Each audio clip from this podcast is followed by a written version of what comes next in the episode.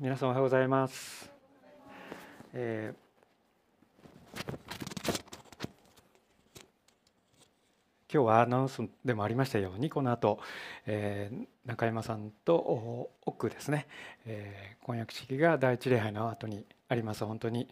えー、心から祝福したいと思います。さて今日お話をしたいのはですね、えー苦しみの中で希望を見出すということをお話をしたいと思います。えー、皆さんこう居心地のいい場所っていうのはありますか？居心地のいい場所ですね、えー、きっとここならすごく居心地がいいという場所があると思うんですねさまざまな意味で。でそこからこう出るのっていうのはすごく大変じゃないですか。でこの出るっていうことを、えー、神様が今日私たちにチャレンジしておられるという話をしたいと思うんですね。でこの カンフタブルゾーンというふうにも言えるわけですけれども居心地のいい場所で聖書を見ると、まあ、多くの場合にこのカンフタブルな、まあ、居心地のいい場所でいたまま神様の奇跡や祝福を体験するっていうことはめったにないんですよね。むしろいろいろなこうあんまりアンカンフタブルですねあんまり居心地が良くないそのような場所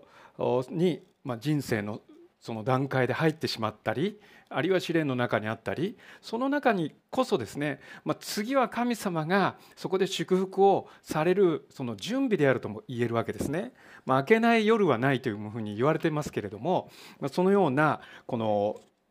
葛藤やえまた抑圧や苦しみの中にある時にですね神様は救いの手を差し伸べられるということが、ま、聖書を見ると、ま、多くの場合それが見られるわけなんですね。で ごめんなさい今日ですねお話をしたいのはまたこの年表を出しますけれどもエレミアのところから見たいと思うんです。でこのエレミアという人の活動時期っていうのはですね BC626 年から586年というふうに予想されているというかですね、まあ、解釈されているんですけれどもこの586年 BC というのはですねこのエルサレムの陥落の年なんですね。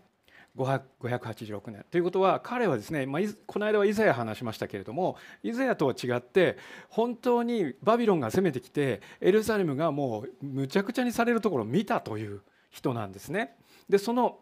前にですねそれがやってくるぞやってくるぞっていうふうに言うんですけれども他の預言者やいろいろな人たちはいや神様を守ってくださるから絶対そんなことはないって予言し続けるわけですね。けれどもエレミアはそんなことない本当にもう危ないんだということを言い続けるわけですね。まあ、今でももうこの世界危ないんだっていう人いるじゃないですか。でそういう人が本当なのかどうかっていうのはですね、まあ、この未来にないとわからないんですけれどもエレミアは本当に神様からの御言葉を受け取ってそれを言い続けたんだけれども全く聞いてもらえなかったっていう預言者なんですね。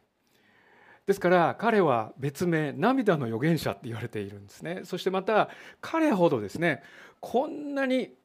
みんなが言うことを聞いてくれないのに長く活動した預言者は聖書にいないっていうんですよね。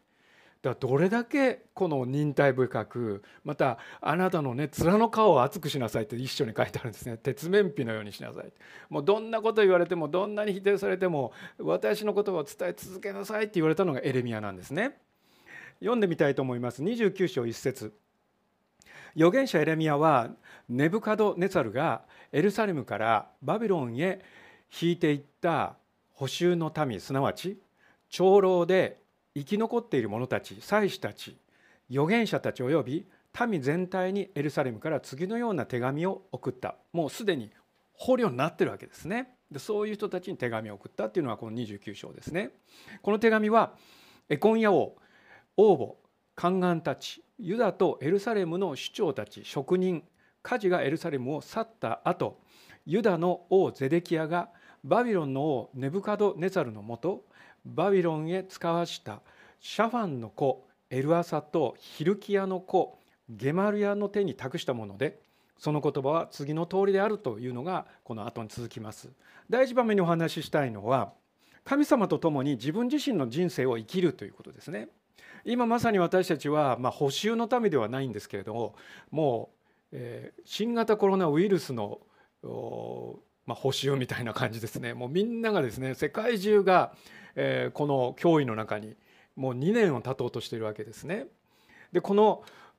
時にですね私たちはどういうふうに生きていったらいいだろうかということを思うわけです。エレミアの29章4節イスラエルの神万軍の主はこう言われる。これ手紙の内容ですね。エルサレムからバビロンへ私が引いて行かせたすべての補修の民に家を建てて住み果樹園を作ってその実を食べよ。妻を迎えて息子娘を産みあなた方の息子には妻を迎え娘を嫁がせて息子娘を産ませそこで増えよ減ってはならない、ね。まあ、今日のもう一つのテーマはここですね。そこで増えよ減ってはならない、ね、これがとても大切な神様のメッセージだということなんですね。私があなた方を引いて行かせたその町の平安を求めその町のために主に祈れその町の平安によってあなた方は平安を得ることになるのだからエレミアはバビロンで難しい時代が来る、まあ、もうまさに捕虜ですからね難しいもう最も屈辱的なこのユダヤ人にとっての時代です。で私たちはこのコロナの中で生きていくことも非常に欲求不満がたまるというかですねそういう時代ですね。けれども神様が素晴らしい計画や成功を与えているということがこの後も出てくるわけですね。誠にイスラエルの神万軍の主はこう言われる。あなた方のうちにいる預言者たちや占い師たちにごまかされるな。またあなた方が見ている夢に聞き従ってはならない。エレミアは保守になったバビロンで困難な時代が来るということを予言し続けました。もう絶対にここは攻め取られる。ね、けれども多くの人はいや神様が守ってくださるいやこの時に奇跡が起こるというふうにカンフタブルゾーンでそう言ってたんですね。エルサレムという居心地のいい場所今までのお家そこでですねいや絶対に私たちは災いに遭うことない、ね、神様を助けてくださる。もちろんそういう時もあるでしょう。けれどもこの時ばかりはですねもう罪がメーターにするとですねもういっぱいになっているわけですね。もう代々の王様が、えイスラエル王国はもっと早くに保守になってしまいます。それはもう本当に邪悪な王が多かったから。けれどもダビデの直系である南ユダはですね、まあ、ここまで神様は我慢したんですよね。本当にそこに良い王も現れまた悪い王も現れてでも神様がですねだんだんそのメモリがこう上がっていくことを感じていたんだろうと思います。その中でエレミアに神様はもう警告しなさい。今すぐ悔い改めなければ本当にあなたは滅びてしまうよと。けれども誰もそれを聞いてくれませんでした。そして恐れていたことが事実になったということですよね。他の預言者は楽観的な予言をしたわけです、えきっと神様が報酬にすることはないしすぐに戻されるとそう思っている人々はバビロンに落ち着いて家を建てようとかですね果樹園を作ろうとか結婚しようとか子供を設けようとは思わないと思うんですね。もうすぐこれは過ぎ去るだろう、ね、だからまたエルサレムに戻ろう、ね、そしてその時が来たら、まあ、結婚しよう。その時が来たら家を建てよう。その時が来たら畑を耕そう。そういうふうに思いますよね普通。けれどもエレミアってね本当に辛いメッセージを発し続けなければならないんですね。あなた方はそう当分帰らないっていうんですよ。そういう意味でしょこれ。ね、家は家を建てろということはつまりすぐには帰らないってことです。このコロナもですねいろんなこと言われてますね今第6波に備えているそうですね、まあ、5波が終わったとねけれども第6波が来るっていうもう、まあ、予言？どうなるか分かりませんけれどもおそらく来るだろうとその時にですね、えー、備えて病床の確保やですねさまざまな対策がなされているわけですけれども、えー、でもある人たちはもうこのカンフタブルになってきたからもうこれでいいというふうに思うかもしれません。どちらにしてもですねワクチンは万能ではないことは示されているしもう打ち続けなければならないかもしれないとかですねさまざまな情報があるわけです私たちはこういうふうに祈りたいと思うんですね神様なぜですかとなぜこんなことが起こっていますかなぜ教会で私たちは集まれないのでしょうかね、なぜ大胆に宣教をすることができないのでしょうかいつまで私たちはオンラインで仕事をしなければならないのでしょうかね、そのような思いがあるのではないでしょうか。けれども私たちはまず今日覚えたいのはもう文句を言うことはやめましょうということですね。不平不満を言うことはやめましょう。いつかこの状況が変わればと待つのではなくて今というこの状況を受け入れましょうということですね。そして人生の一歩を踏み出すこれがタイミングだということを認識しましょうということです。今この居場所の悪い居心地の悪い時代の中でですね自分自身の人生を主にあって始めなければならないと思うんですね。そのために3つの鍵があるということをここに書いてあります。どうやってあなたの人生を歩むか。まず家を建てなさい。まあ、別に今家をねあの買いなさいと言ってる意味ではないんですけれどももうこれは腹を据えなさいっていうことですね。この時代にあってどうしてどうしてっていうのをやめて、えいろいろな人を指さすのをやめてあれが悪いこれが悪いねそういうのをやめてですね私はもうこの時代を真正面から受け取って戦って生きていくぞと、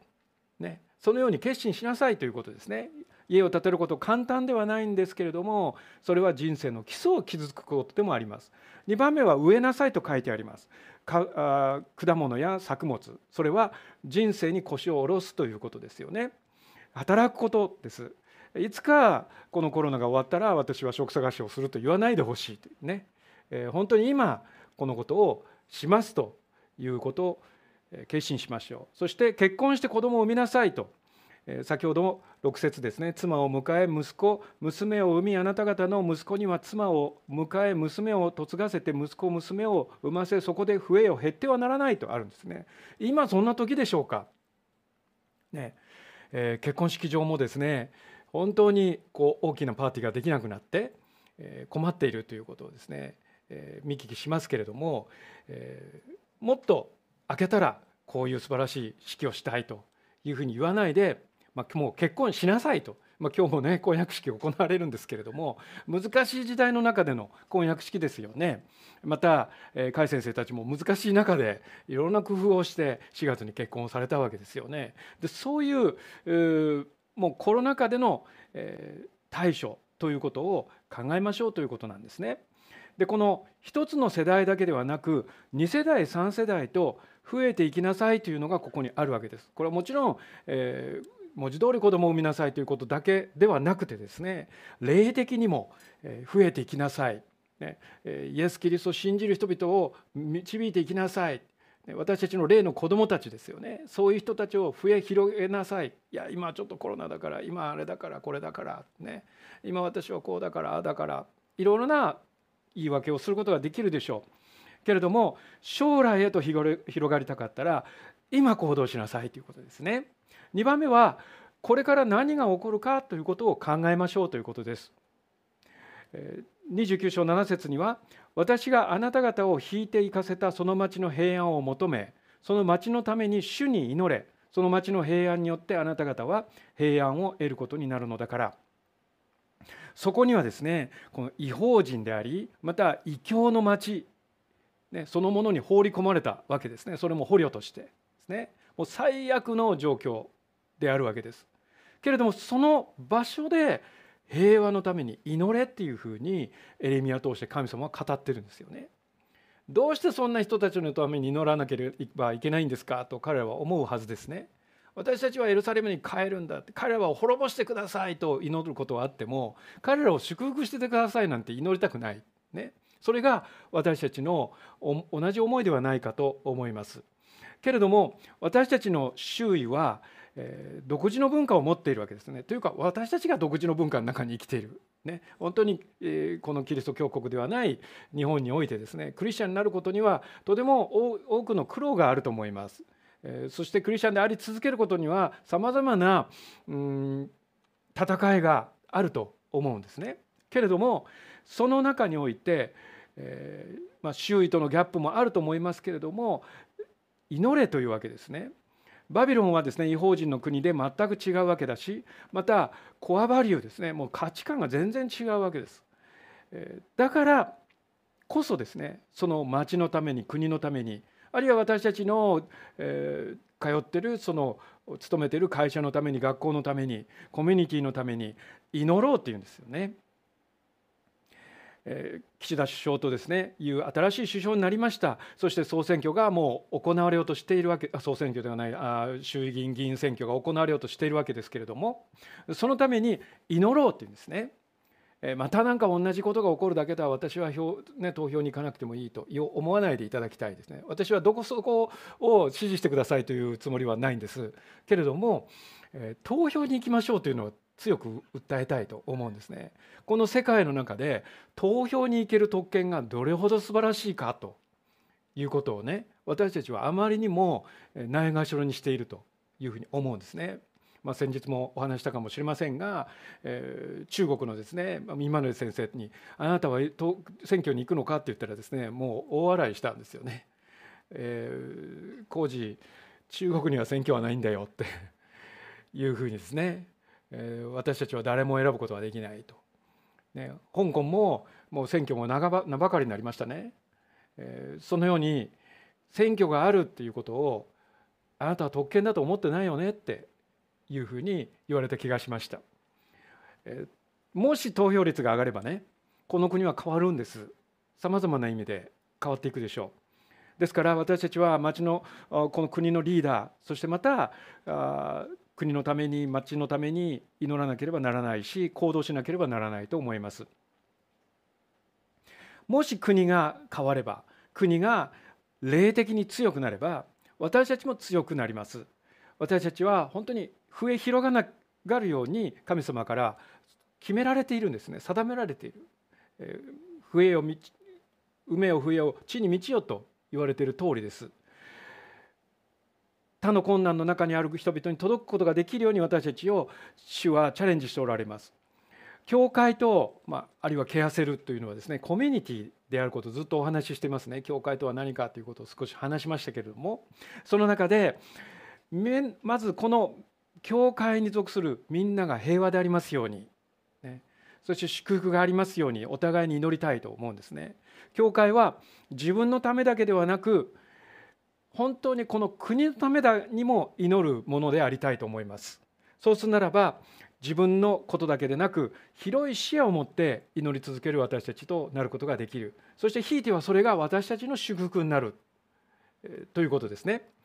第3番目私たちを愛しておられる神様に希望を置くということです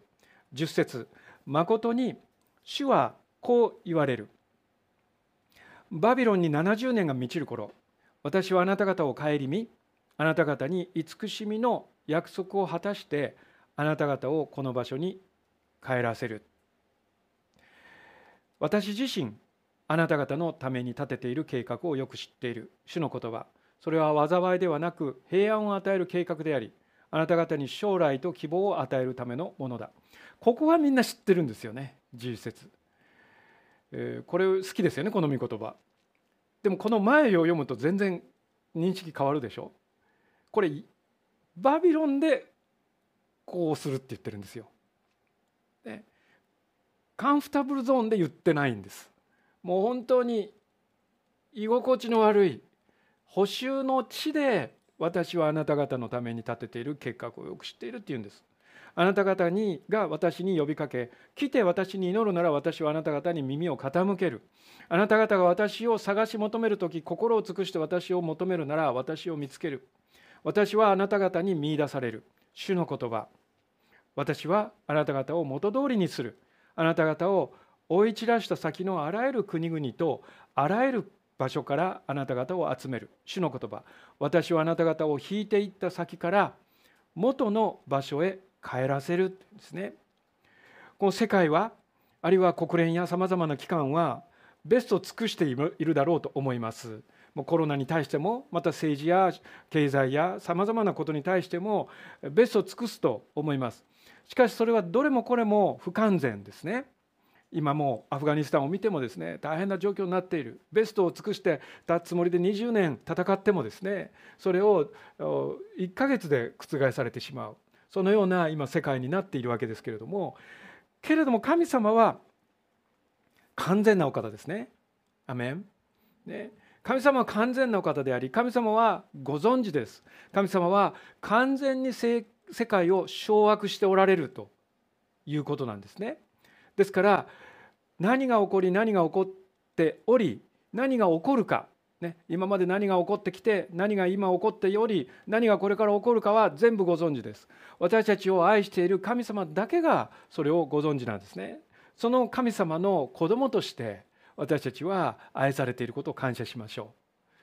そのことを認識しましょう、ね、本当に神様私をの味方であることを感謝しましょう、そのために私たちのために十字架にかかり命を捨てるほど私たちを愛してくださったということをもう一度思い出しましょう、ね、生産式を行う時にその契約を思い出しましょう。これは契約なんですね。私は愛して絶対にあなたを捨てない、ね、あなたを許した。もうそのことを思い出さない。そしてあなたを祝福し続ける、ね、これは約束だけではないんですね。一回のこの言葉だけではないんです。契約したんです。契約がどれぐらい重いかということを知ってますね。私たちはさまざまな契約をするわけです。もう大体契約したのを忘れてしまうんですね。もう長い契約文がついているクレジットカードとか受け取ったことありますよね。保険の証書とかね。けれどもそれを全部見たらですねこういうことが、え起こった時にはこういうことになりますということ全部書いてあるわけですね。まあ私は家事を経験した時にその契約文はま全部は読まなかったけれども多くの契約を理解しようと努めました一体何がこの火災保険で保証されるのかそしてある時にですね素晴らしい事実を知ったんですね。それは保険屋さんに教えてもらったんですけどトップの人にですね「林さんこの保険はねどういう保険か知ってますか?」この契約はどういう契約か？それはね損害を受けたものは全部新品で保証するっていう契約なんですよって知ってました？あの街道は一つ残らず焼けただれたところは新品に変えなきゃいけない。それ買った時よりいいわけです。中古で買ったからね。でもね新品にしなければならないっていう契約なんですって聞いた時私本当に嬉しかったですよね。もちろんそれを新品するよりもそこを売って次に来てるわけですけれどもそれだけの保証額が出たんですよねそれは契約で約束されてるからなんですそのようにですねましてやイエス様と私たちの契約は絶対に守られる。それも古い中古の契約じゃないんですよね。いつも私たちは日に日に新しくされて、ね、栄光から栄光へと主の姿に変えられていくようにされるんですね。古いものは過ぎ去った全てが新しくなったっていう契約なんですね。ですから私たちはそのような契約を覚えましょう思い出しましょう私たちはいつも神様の心の中に覚えられているっていうことなんですね。11節に私自身あなたのあごめんなさい。11節ですね。11節にもありましたね。私自身あなた方のために立てている計画をよく知っている。主の言葉それは災いではなく平安を与える計画でありあなた方に将来と希望を与えるものためのものだと書いてあります。神様はいつも毎秒毎分毎時間毎年数えておられるわけですね。そしてこの時にはですね70年という期間を、え定めてまたそれを戻すと言われて事実そうなったんですよね。まあ今私たちね今70年先に神様の約束が果たされるというとがっかりするかもしれないんですけど今まで読んだところでお分かりになると思うんです。そんな先のことだけを言ってるのではない。ね、コロナが何年したら、え、何ヶ月したら収束するか私たちには誰にもわからない、ね、そけれどもそれが明けたらこうしようというのではなくこの最中において神様は私たちを祝福されるわけですね。私たちを決して見捨てない忘れない約束を破れないその日が来れば必ず訪れてくださるそして今訪れていてくださるということです。この将来と将来はですね平安と希望この平和の言葉はですねヘブル語ではシャロームという言葉なんですけれども挨拶にも使われますねシャロームという言葉。これは平和だけではないということですね。それをもっと完成された完全な状態をシャロームというんですもう平和だけではない平安も全ての祝福もそれも全部含めてシャロームだという。あなたに平和を与えるという時にあなたを完全な形に戻すというふうに言われているわけです。完全な平和安全守られる状況。それがやってくる。私たちはいろいろな失敗をしてきたかもしれませんけれどもイエス・キリストの十字架の知識によってそれらは全部許されてリセットされてシャロームがあると約束されているわけです。だから失望落胆しないでもう歌いなさいと本当に賛美しなさいと言われているかのようですね。主に喜びの声を叫びましょう。なぜならもうすぐ私たちが歩み歩み始めれば私たちの時が来るからですね。決して減らないで増えなさいというふうに言われている通りです。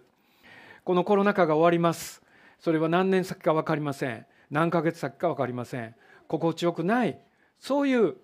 文化の中に生きています。けれどもその中で減ってはならないってですね、まあ、正直教会の出席者数は減ってるんですね、えー、YouTube でご覧になっている方々は増えてるんです。でそれをどう捉えていくか私たちはずっと、えー、葛藤していることは事実ですね。けれども緊急事態宣言が解除されてそしてこうして集まれることも感謝です。どうか YouTube ね悪くないんですけれどもしそれがカンフタブルゾーンだとしたらどうぞ戻ってきてください。この雨の中でも今日こうして集まってくる来られる、えー、あんまり心地よくないねきっとね、えー、苦労したと思いますね。けれどもそれ以上の祝福がある。ね、もうもっとコロナが完全に明けたら行きますと、えー、言わないでいただきたいですね。もちろんいろいろなご事情もあるでしょう。立場もあるでしょう。それは理解します。YouTube ダメとかそういう意味ではないです。でも私たちはチャレンジを受けたいと思うんですね。神様を信じましょう。第一番目に自分の人生を歩もうということについて私たちは捉えましょう。第二番目に今何を何が起こっているかということを知りましょう。政府のため国のため周囲のために祈りましょう。第3番目に私たちを愛しておられる神様に希望を持ちましょう。そうするならば決して減ることはない。祝福し続け祝福され続ける。そのことを覚えてまいりたいと思います。このシーズンを通してむしろあのコロナ禍の中で私はこんな素晴らしい祝福を得ましたよとこのような奇跡を見ましたよと証しできる私たちになれるんですね。あれがあったからこそ私の人生は変わりましたと。多くの人がそういうようになるということを信じます。そのきっかけは私たち一人一人にあること鍵を握っていることも覚えます。ですから今日からですね私たちは増え広がることを始めていきたいと思います、えー、本当に目を上げてですねそしてああもうこのこの状況をなんとか耐え忍ぼうという気持ちではなくてもう攻めに出ましょうと、ね、そして、えー、神様にあって大胆に積極的に出ていきましょう。そのように神様は今日語りかけられていると信じます。お祈りいたします。天皇お父様。ありがとうございます。このコロナ禍がもうすぐ2年を迎えようとしております。緊急事態宣言が解除はされましたけれども第6波が来るんではないかというそういう準備をされていることを見聞きします。主よ私たちはまたそのような状況に追い込まれていくのかもしれません。けれどもたとえそうであったとしても主よあなたは私たちを祝福し変わらずこの状況のただ中で祝福と恵みそして真正面からこの状況を受け入れてしっかりと歩むようにと今日語りかけられていると信じます。私はあなた方のために立てている計画を知っていると書いてある通りです。そして私を尋ね求めなさいと言われます。家を建てそして結婚し子供を産みなさいと書いてある通りです。私たちは本当に霊の子供たちを増やしていくために大胆に宣教しまた教会を立て上げていく技を主よあなたは成してくださることを信じまたその一員となります。神様いつかということをやめて今日というふうに立場を変えることができるようにお一人お一人を祝福してください。尊い主イエス様の名前によってお祈りいたします。アメン。